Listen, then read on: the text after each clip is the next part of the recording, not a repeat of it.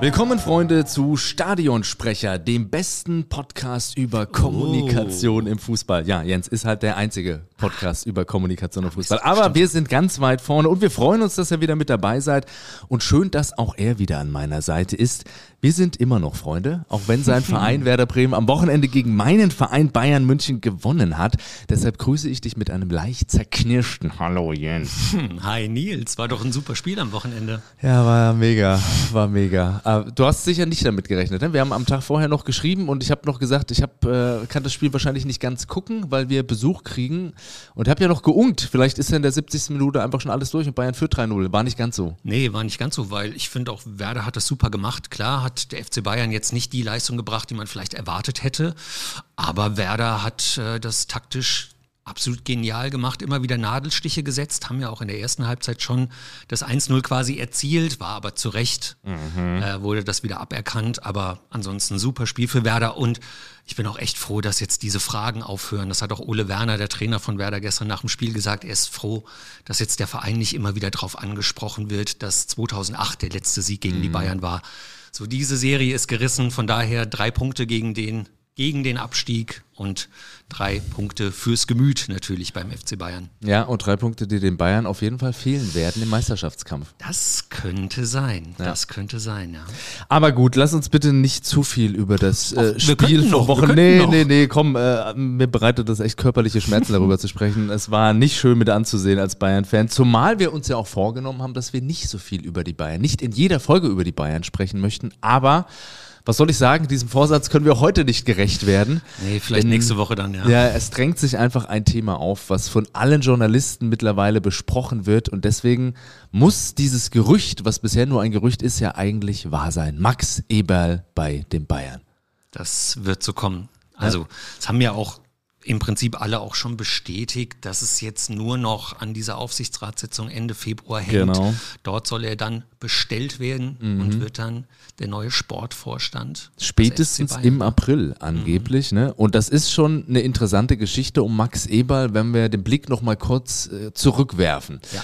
Also er war sehr, sehr lange bei Gladbach. Ich glaube 20 Jahre ungefähr bei Gladbach, 13 Jahre davon war er Sportdirektor und hat ja super Arbeit gemacht, sind sich ja alle einig, bis er dann zurückgetreten ist. Und das war ja eine legendäre Pressekonferenz. Absolut. Man muss vielleicht nochmal das auch ein bisschen ins Verhältnis setzen, genau wie du sagst, Nils. Er hat äh, die Mannschaft eigentlich als Manager oder als Sportdirektor übernommen. Da war Gladbach eigentlich zu einer Fahrstuhlmannschaft mutiert. Also Ende der 90er haben sie zwei Jahre in der zweiten Liga gespielt, dann auch nochmal 2005, 2006, glaube ich.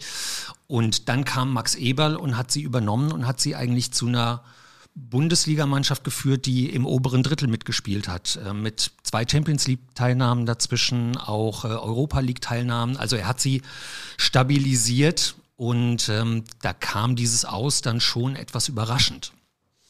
In der Tat und vor allem auch diese Pressekonferenz mit der Begründung war natürlich bemerkenswert, weil Max Eber dort, und das sieht man jetzt auch nicht so häufig, unter Tränen mhm. berichtet hat, dass er zurücktreten muss. Es wurde dann als Erschöpfungssyndrom gewertet und er hat einfach gesagt, ich kann nicht mehr, ich will nicht mehr und jetzt muss es mal um den Mensch Max Eber gehen und nicht um die Funktion. Das war damals schon krass, ne? Auf jeden Fall, aber man muss auch die, die Situation sich mal anschauen, in der ähm, Borussia Mönchengladbach und auch Max Eberl damals war. Also ich habe es ja eben gesagt, im Prinzip hat er die Mannschaft stabilisiert, hat sie im oberen Drittel auch stabilisiert und dann kam ähm, ja im Prinzip Marco Rose als Trainer damals mhm. in der mhm. Saison 2019, 2020 und sie sind Vierter geworden. Und Max Eberl hat dann quasi im Dezember 2020, also in der darauffolgenden Saison, im, ähm, im Winter seinen Vertrag nochmal verlängert bis mhm zum 30. Juli, Juni 2026. Und zwei Wochen später oder drei Wochen später sagt dann Marco Rose, ja, äh, sorry, lieber Max, ich will zum BVB am Ende der Saison. Mhm. Und irgendwie hat man schon auch das Gefühl gehabt, Max Eberl, da, da bricht eine Welt für ihn zusammen, ja. weil er so das Gefühl hatte, das ist jetzt der Trainer, mit dem kann ich jetzt vielleicht wirklich auch diesen Sprung ganz nach oben mhm. schaffen. Jetzt nicht vielleicht irgendwie um jedes Jahr in der Meisterschaft mitzuspielen, aber schon auch immer in den Europapokalplätzen dabei zu sein und wirklich diesen, diesen Verein auch nachhaltig gut ganz oben zu etablieren. Und mhm. Ich glaube, in dem Moment ist ihm, ist ihm wirklich eine Welt zusammengebrochen. Dann kam Corona noch dazu, was halt Mönchengladbach wie viele andere Vereine natürlich auch hart getroffen hat. Und vielleicht hatte er dann einfach nicht mehr die Kraft, wieder den Stein den Berg hochzurollen. Ja, mhm. wieder irgendwie, sie sind dann in der Saison Achter geworden. Also das heißt, wieder neuer Trainer, wieder von vorne anfangen. Mhm. Und vielleicht kam das dann alles zusammen, dass er gesagt hat, ich schaffe das jetzt nicht schon wieder. Ich, ich muss jetzt mal raus und ähm, eben dann diese legendäre Pressekonferenz gegeben hat. Was man ja nachvollziehen kann, ja. menschlich.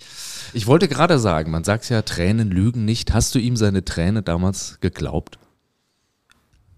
Also, ich würde jetzt nicht hier anfangen, ähm, Max Eberl da irgendwie das abzureden, dass er das nicht wirklich so gefühlt hat. Ich glaube, in dem Moment war das wirklich so.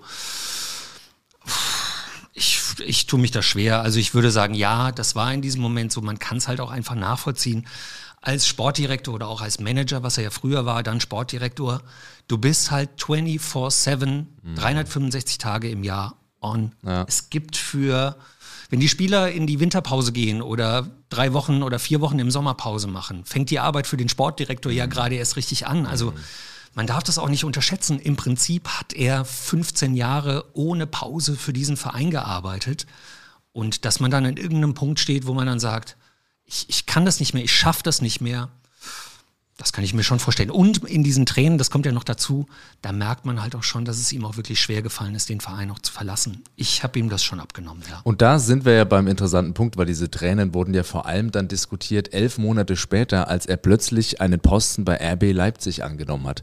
Und das haben ihm ja viele übel genommen und es gab Judas-Plakate in den Stadien, weil man ja gesagt hat, dann geht der von Gladbach, von so einem Traditionsverein, ausgerechnet zu Red Bull Leipzig. Und er hat ja auch vorher relativ häufig gegen diese sogenannten Retortenclubs geschossen. Mhm. Also es war ja nicht, nicht so, als hätte er vorher gesagt, ach ja, RB, Hoffenheim, Wolfsburg, Bayer Leverkusen, wie sie so heißen, also die von Unternehmen unterstützten Vereine. Ach, super, dass die da sind. Mhm. Ganz im Gegenteil, er hat immer auch darauf hingewiesen, diese Vereine machen die Bundesliga kaputt, weil ja. sie eben Mannschaften wie den HSV, wie Schalke mit diesen starken Fanbases auch verdrängen. Mhm. Also von daher hat er oft auch gegen diese Vereine geschossen. Und dass er jetzt ausgerechnet dann zu RB Leipzig mhm. geht, das war schon spannend. Und interessant war ja dann auch, dass er ja gar nicht lange bei Leipzig war, sondern dann dort gegangen wurde mit auch einer Begründung, die man wirklich nicht häufig in diesem Kontext hört. Es wurde von Vereinsseite gesagt, dass Max Eberl das Commitment zum Verein fehlt. Und das ist schon auch erstaunlich. Und ich glaube, das Commitment hat ja nicht gefehlt, weil er eigentlich doch den Traditionsclubs jetzt vielleicht so stark verbunden ist, sondern es wird ja immer gemutmaßt, dass Max Eberl eigentlich immer darauf spekuliert hat, am Ende mal bei Bayern München zu landen. Kommt ja auch, glaube ich, daher, dass er und Uli Hoeneß immer ein gutes Verhältnis hatten. Ich glaube, sie wohnen auch beide am Tegernsee. Mhm. Also das heißt, sie haben auch eine, eine Nähe, eine örtliche Nähe zusammen. Und ich glaube, Uli Hoeneß hat ja schon in den Jahren, in denen ähm, ähm, Eberl bei Gladbach war schon immer mal gesagt, den Max, so einen könnte ich mir auch beim FC Bayern ja. vorstellen. Also, dass er das irgendwann mal als Ziel, als Karriereziel auch hat, mhm. beim FC Bayern unter Vertrag zu stehen, das war, glaube ich, bekannt. Und ich glaube vor allem, es ist nicht nur ein Karriereziel, ich glaube, für ihn war das immer so ein Traum, einfach bei Bayern dann äh, zu arbeiten. Und deswegen wird es natürlich wieder die Diskussion geben, wenn es dann offiziell gemacht wird, wie kann er nur von Gladbach zu Leipzig zu Bayern? Ich finde aber auch, dass alles völlig nachvollziehbar, um ehrlich zu sein. Und wenn ich mich in den Max mal reinversetze, der hat jetzt 20 Jahre bei Gladbach gearbeitet und ich glaube, dass das genauso war, wie du das geschildert hast. Der konnte einfach nicht mehr, der wollte auch nicht nochmal irgendwie wieder neu aufbauen. Und dann ziehst du dich halt raus so und dann will der ja aber auch irgendwann mal wieder weiterarbeiten. Bei mhm. Bayern gab es zu der Zeit den Posten eben nicht, den er jetzt wahrscheinlich bekommt. Genau, da waren und Hassan dann, und, und genau, Kahn vor Ort. Ja. Richtig, und dann musst du dir als Max Eber natürlich überlegen, was mache ich als nächstes? Und dann kommt so ein Verein wie Leipzig um die Ecke, die extrem ambitionierte Ziele haben. Und ich glaube, das ist ja was, was den Max Eberl auch ansprechen muss, dass er mit dem Verein auf jeden Fall um die Champions League spielt, vielleicht sogar um mehr. Und dann vor dem Hintergrund kann ich das auch total nachvollziehen, dass er sagt, alles klar, dann gehe ich jetzt zu Leipzig. Vielleicht, ich weiß nicht, wie gut er sich das halt äh, überlegt hat, wenn dann ihm nachgesagt wird, ihm hat das Commitment gefehlt. Also wenn er sich auf die Stelle einlässt, muss er ja eigentlich auch sagen, okay, dann jetzt 100 Prozent. Mhm. Offensichtlich ist ihm das ja nicht so gelungen. Zu deiner, zu deiner ersten Sache, was du eben gesagt hast, er hat das auch ganz deutlich gesagt, dass er jetzt auch Titel gewinnen will. Ähm, das war damals ein Interview, was er vor dem DFB-Pokalfinale 2023 gegeben hat. Mhm. Damals RB Leipzig gegen, gegen Eintracht Frankfurt. Damals hat er gesagt, ein Sieg wäre nicht nur für den Verein großartig, sondern auch für mich persönlich. Mhm. Einen Verein zu entwickeln, Spieler zu transferieren, das ist alles super und Kern unseres Tuns. Aber tatsächlich sind wir groß geworden auf dem Bolzplatz oder stehen jetzt an der Seite um etwas in der Hand zu haben. Mhm. Also wirklich mhm. Titel zu gewinnen. Und ich finde, aus diesem Zitat kann man das schon relativ gut raussehen. So, er wollte jetzt nicht schon wieder den nächsten oder den nächsten Anlauf bei Borussia Mönchengladbach mhm. machen, sondern jetzt auch ähm, wirklich in einem Verein arbeiten, wo er auch um, um Titel mitspielen kann. Mhm.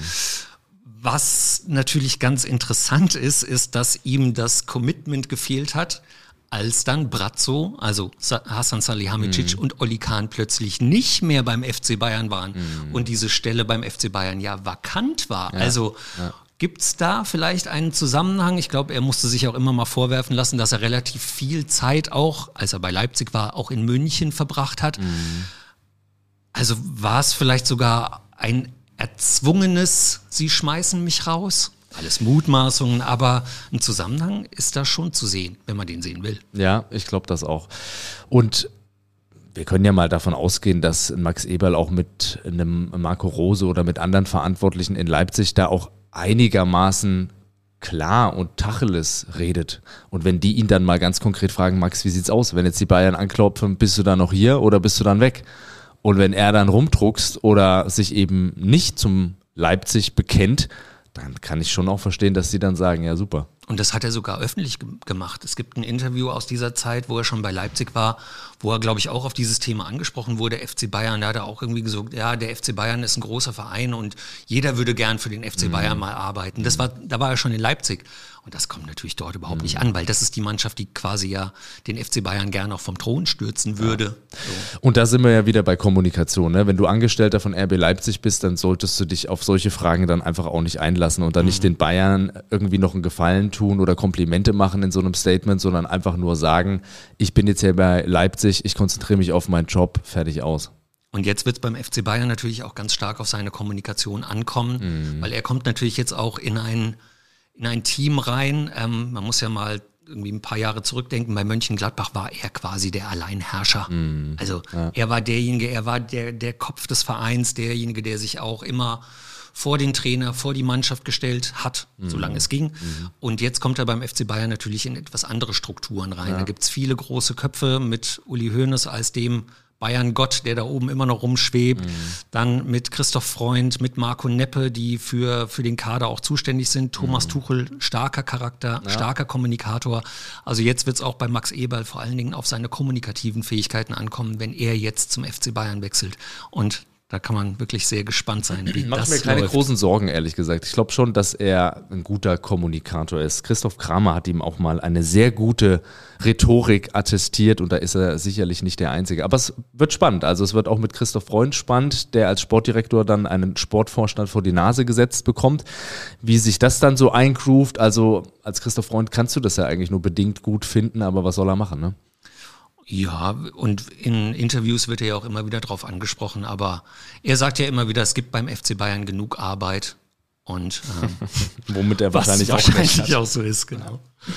Es bleibt spannend, also wir gucken mal, wann da wirklich dann auch Vollzug gemeldet wird, aber es scheint wohl nur noch Formsache zu sein genau. und dann sehen wir wirklich Max Eberl bald bei den Bayern und ich freue mich jetzt schon auf die Antritts-PK, ähm, was er da so für Statements geben wird und wie er das erklären wird. Aber ich glaube, es lässt sich ja relativ leicht erklären. Er wird sinngemäß sowas sagen wie, war immer mein Herzensverein, war immer mein großer Wunsch, hier wieder zurückzukehren.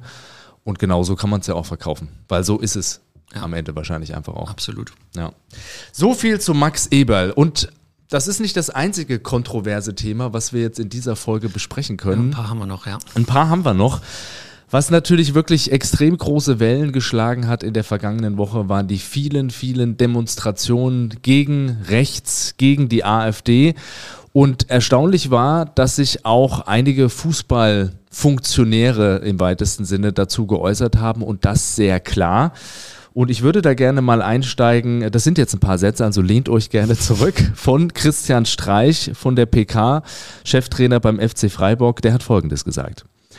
Wer jetzt nicht aufsteht, der hat nichts verstanden. Das ist außer jeglicher Frage. Es ist fünf Minuten vor zwölf. Und es braucht keiner Klagen hinterher, der jetzt sitzen bleibt oder so Sachen behauptet wie ein AfD-Wähler ist ein Protestwähler. Wer es jetzt nicht verstanden hat, der versteht es nicht. Der hat nichts verstanden in der Schule im Geschichtsunterricht. Jeder in diesem Land ist dazu aufgerufen, aufzustehen und im Familienkreis, an der Arbeit oder sonst wo sich ganz klar zu positionieren. Es ist fünf Minuten vor zwölf und es soll keiner hinterher rumjammern, wenn er dann von einer autoritären, rechtsnationalistischen Gruppierung regiert wird, wo die freiheitlichen Grundrechte, die wir uns hart, hart erarbeitet haben, nach diesem Desaster 45 den Bach runtergehen. Jeder ist selbstverantwortlich. Und ich glaube, sehr viele Menschen in diesem Land haben Kinder. Und wir alle haben diese Demokratie. Ich seit 58 Jahren lebe ich in einer Demokratie als freier Mensch. Das ist ein unglaubliches Glück. Es gibt ganz wenige 58-Jährige, die das erleben dürfen und durften. Ich bin unendlich dankbar. Aber wenn du jetzt siehst, was passiert und was sich Leute rausnehmen und auch Leute aus der sogenannten Mitte, was da für ein Vokabular, Vokabular teilweise verwandt wird, das ist unglaublich. Mhm.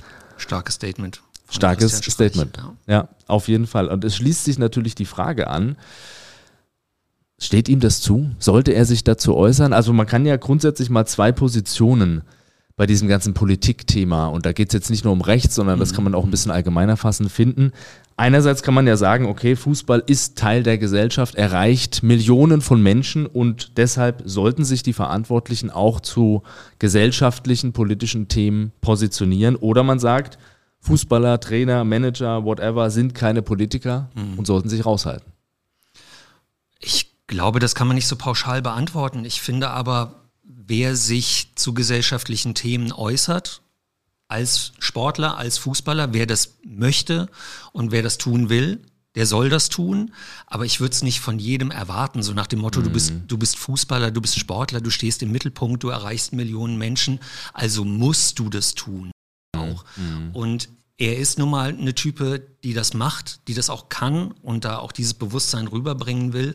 Aber ich würde das jetzt nicht pauschal von jedem Spieler erwarten. Mhm. Also und ich glaube ja auch, dass nicht jeder Spieler, sei es jetzt äh, das aktuelle Thema mit dem Rechtsextremen oder auch andere politische Themen. Ich glaube ja nicht, dass sich jeder Spieler richtig damit auseinandersetzt und genau, darüber auch genau. reflektiert und demnach ja auch sprachfähig ist. Ne? Also jetzt irgendwas dazu zu sagen, äh, bringt ja jetzt auch keinen weiter. Aber mir geht das wie dir. Ich finde auch ähm, es gut, wenn bestimmte Leute einfach ihre Position dann auch ein bisschen nutzen, ihre Bühne auch nutzen, und das macht er auch ganz klar, um sich da in meinen Augen für die richtige Sache einzusetzen. Mhm. Und Uli Hoeneß hat ja auch auf der Trauerfeier das fand ich Franz krass. Beckenbauer das fand ich wirklich auch krass. diese Bühne genutzt. Ja, ja, genau. also wirklich diese große Bühne, um, um auch ja, seinen seinen Kommentar zur AfD abzugeben. Hast du das Zitat da? Ich, ich habe es da. Also das war ganz interessant. Er hat äh, erstmal vom Sommermärchen 2006 gesprochen und dass wir das natürlich erstens mal maßgeblich dem Kaiser zu verdanken haben und zweitens, dass es der Welt gezeigt hat, wie offen und freundlich Deutschland sein kann. Mhm, mhm. und erinnerte dabei auch an die vielen schwarz-rot-goldenen Fahnen, die man dann zu der Zeit auf den Straßen gesehen hat und sprach halt von dem Stolz, den wir da damals empfunden haben. Und dann sagt er wortwörtlich, da müssen wir wieder hinkommen in unserem Land, dass alle stolz sind. Und dann gab es erstmal Applaus und dann fügte er noch an, aber ich möchte ganz deutlich betonen, dass ich bei diesem Prozess die AfD nicht mit dabei haben möchte. Mhm. Und das fand ich schon krass in diesem Rahmen bei der Trauerfeier um Franz Beckenbauer, dass er den Rahmen nutzt, um das Statement noch loszuwerden. Ja. Gab es übrigens großen Applaus in der Allianz Arena dafür, wenig überraschend. Aber das ist schon erstaunlich und bei Hoeneß ist es ja ähnlich. Also auch mhm. er zeigt ja immer wieder klare Kante genau. und positioniert sich eindeutig und das macht er in dem Falle auch und ich finde auch zu Recht. Mhm, absolut. Es gab ja in dieser Woche noch einen anderen Fall, der auch, sagen wir mal, in diesem ganzen Spannungsfeld Fußball und Politik gesehen werden kann, nämlich Jordan Henderson, mhm. der ehemalige äh, Kapitän des FC Liverpool, der gemeinsam mit Jürgen Klopp ja dort vor Ort auch ja, alle Erfolge gefeiert hat, die man so feiern kann. Champions League-Sieger, Premier League gewonnen, verschiedene ähm, Pokaltitel geholt. Er ist ja im Sommer 2023 als einer von vielen, vielen Spielern nach Saudi-Arabien gewechselt. Und jetzt kommen wir wieder zu dem Punkt, was ich eben schon mal gesagt habe. Er hat sich im Vorfeld, in den Jahren davor, immer sehr, sehr, sehr für die LGBTQ-Community eingesetzt. Ja. Und dann wechselt er in ein Land, in dem ja, darauf immer noch die Todesstrafe steht. Mhm. Und das ist natürlich auch ein schwieriges Thema und er ist aus meiner Sicht auch ganz zu Recht dafür angegangen worden, ja. dass er eben diesen Wechsel in ein solches Land vollzieht. Und äh, er hat halt damals gesagt, ja, es hätte halt Fußballgründe. Ja, klar. Oh. Wenn du aus England nach Saudi-Arabien ja. wechselt, hat das natürlich fußballerische ja. Gründe. Und was natürlich in der vergangenen Woche jetzt hochgekocht ist, er ist ab, abgereist aus mhm. Saudi-Arabien. Er spielt ab sofort bei Ajax Amsterdam. Mhm. Also so stark können es ja die fußballerischen Gründe vielleicht nicht gewesen Und ich hoffe, sein. ehrlich gesagt auch, dass äh, dieses Beispiel dann Schule macht. Also ich finde das so verlogen, dann zu sagen, ich gehe dahin, weil ich es cool finde, da was aufzubauen und so die einzig ehrliche Antwort ist doch, die vergolden mir meinen Arsch da und ich krieg da so viel Kohle, ich werde zugemüllt mit Kohle und deswegen bin ich da. Ich glaube, Julian Traxler war einer der wenigen, wo ich das mal im Interview gelesen habe, dass er ja. das relativ klar zugegeben hat, dass es da um Geld geht und eigentlich um nichts anderes. Und Toni Groß hat es ja auch mal gesagt, dass er es zumindest theoretisch nachvollziehen kann bei Spielern am Ende ihrer Karriere, die ja. sich dann sagen, okay, für das allerhöchste Level reicht es vielleicht eh nicht mehr und dann spiele ich halt nochmal in der Wüste und nehme nochmal richtig viel Geld mit. Aber Spieler im besten Fußballeralter, die dann, was weiß ich, Mitte, Ende 20 dann nach Saudi-Arabien gehen, das ist rein sportlich schon ein Armutszeugnis, muss man echt sagen. Ja, das stimmt schon. Und man muss ja auch sagen, ähm, Jordan Henderson war damals also damals von einem halben Jahr, 32 oder 33, ist jetzt nicht so, als wäre er jetzt schon irgendwie kurz vorm, vorm Karriereende gewesen. Also ich glaube, er hätte beim FC Liverpool auch immer noch eine gute Rolle spielen können. Ist dann halt die Frage, darf ein Fußballer, der in den vergangenen 10, 12, 15 Jahren Millionen und Abermillionen verdient hat, darf der dann sagen, ich gehe wegen dem Geld nach Saudi-Arabien? Also, also ganz ehrlich, das wäre, äh, das macht natürlich keiner, aber es wäre halt äh, die Wahrheit und ich bevorzuge die Wahrheit dann schon noch, weil es ist doch keiner so doof. Also es glaubt ihm doch keiner, dass er da aus fußballerischen Gründen hinwechselt. Was sollen das für fußballerische Gründe sein? Das ist eine Liga, die jetzt natürlich schwer aufrüstet und die wird dadurch auch an Niveau gewinnen, ja. Aber das ist doch keine Liga, die irgendeine Relevanz hat jetzt für den Weltfußball. Also natürlich wollen das die Saudis gerne, dass sich das ändert, aber es ist momentan nicht der Fall. Und das sind einfach keine hehren Motive, die ihn da antreiben. Und mhm. äh, ich meine, wenn das dann so ist, ja, er will halt nicht doof dastehen, indem er das dann zugibt, aber ich finde, er steht noch viel doofer da, wenn er lügt. Ja, absolut. Dann haben wir, glaube ich, noch ein drittes Thema. Schließen wir das ab. Wir haben und, und da haben wir im Vorgespräch ja. schon gemerkt, auch das ist kontrovers, ja, weil Jens genau. und ich uns da mal nicht so hundertprozentig einig sind. Es geht um José Mourinho. Genau. Nils hat es in der vergangenen Woche ja schon ganz kurz erwähnt. Wir haben aber gedacht, ach, José Mourinho ist dann schon so ein starker Charakter, auch so ein starker Kommunikator. Ob ein positiver und guter Kommunikator ist, das ja. steht auf einem anderen Blatt, aber er ist so ein starker Kopf, dass wir das eigentlich nicht einfach so passieren lassen können, ja. sondern dass wir uns zumindest noch mal ein paar Minütchen nehmen und uns mal die stärksten Zitate von mhm. Mourinho aus den vergangenen Jahrzehnten vornehmen. Und wir fangen mal mit dem, mit dem ersten an. Ich habe nicht gesagt, dass ich der Beste bin ich kenne nur keinen besseren. Also gibt es ein klassischeres Mourinho-Zitat. Mega gut.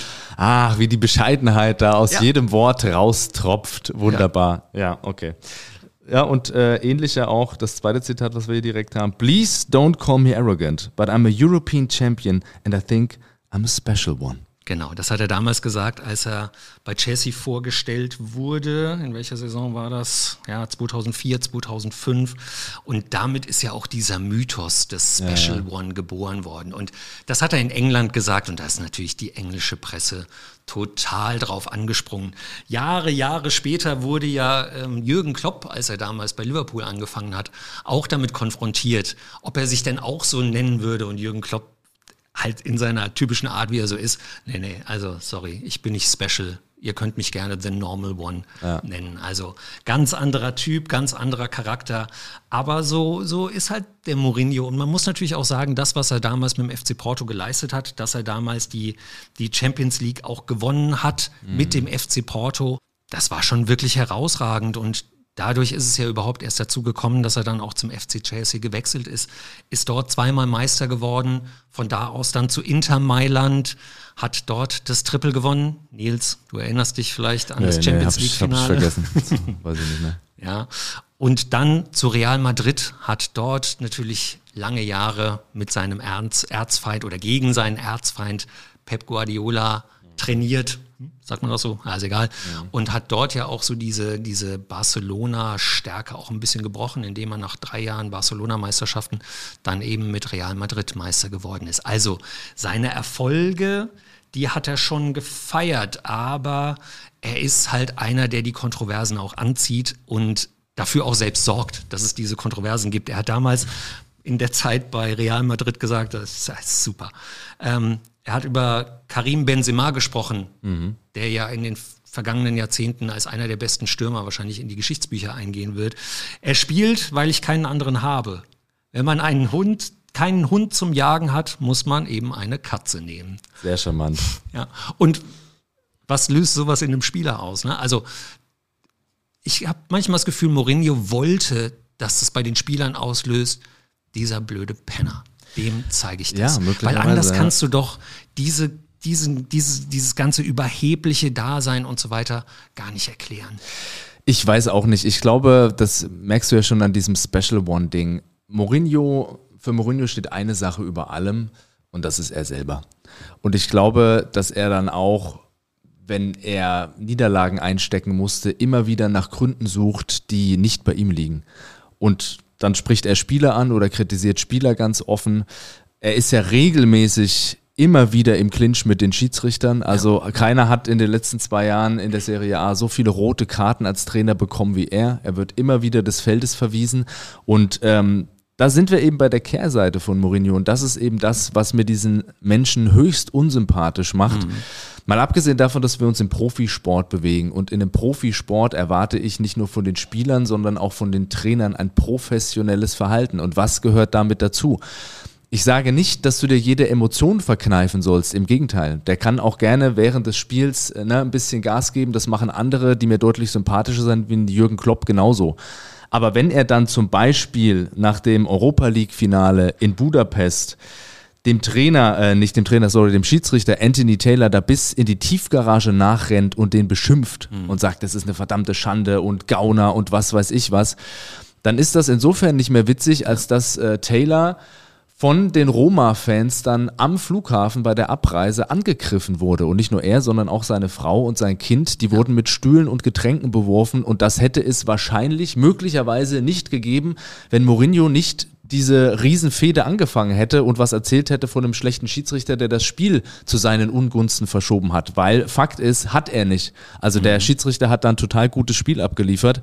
Aber da siehst du einfach auch wieder, Mourinho hat verloren und sucht die Gründe einfach irgendwo anders. Absolut. Und da muss ich dir auch recht geben, da ist auf jeden Fall eine Grenze überschritten. Und ich würde auch sagen, Mourinho, das kann man ein bisschen zweiteilen. Also, und wenn man mal auf die Statistiken auch schaut, dann ist es auch so, dass seine Leistungen über die vergangenen Jahre einfach auch enorm abgenommen haben. Und mhm. vielleicht ist es dann auch damit zu erklären, dass er immer noch so dieses Selbstbild hat, dass ich bin der Beste, ja.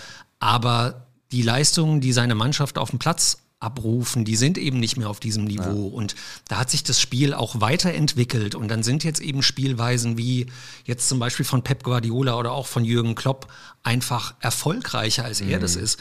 Wenn du mal guckst, er hat bei Porto, bei Chelsea und auch bei seiner Interzeit mehr als 2,2 Punkte im Schnitt gemacht mhm. pro Spiel. Mhm. Also das heißt, das ist schon eine extrem gute Quote. Bei Real Madrid war das sogar 2,30 Punkte pro mhm. Spiel im Schnitt. Und dann ging es bergab. Bei Chelsea 1,96, dann bei Manchester United 1,97, Tottenham und AS Rom seine nächsten zwei ähm, Stationen 1,7. Also das mhm. bedeutet, er hat mit seiner Mannschaft nicht mehr so viele Punkte geholt wie noch zu seinen Hochzeiten. Und dass er das dann auch mit seinem Charakter, den hast du ja eben beschrieben, und mit seinem Selbstverständnis, als ich bin der beste Trainer der Welt, dass es nicht einhergeht. Und dann kommt es vielleicht zu solchen Reaktionen. Ne? Ja, und interessant ist ja auch, wenn du dir ne, die Europa League anguckst, war ja nicht nur im Finale was los, war ja auch im Halbfinale gegen Leverkusen, gab es ja auch schon sehr starke Kritik an der Spielweise seiner Mannschaft Absolut, und die ging ja auch von ihm aus. Also diese dieses Zeitspiel immer zu und auch diese Schauspieleinlagen mhm. der Spieler war auch einfach furchtbar mit anzusehen. Und auch da habe ich wieder gedacht, dem ist dann auch der Sport am Ende scheißegal. Also dem geht es darum, dieses Spiel zu gewinnen. Und da genau, ist jedes genau. Mittel recht. Und das ist mein Problem mit Mourinho.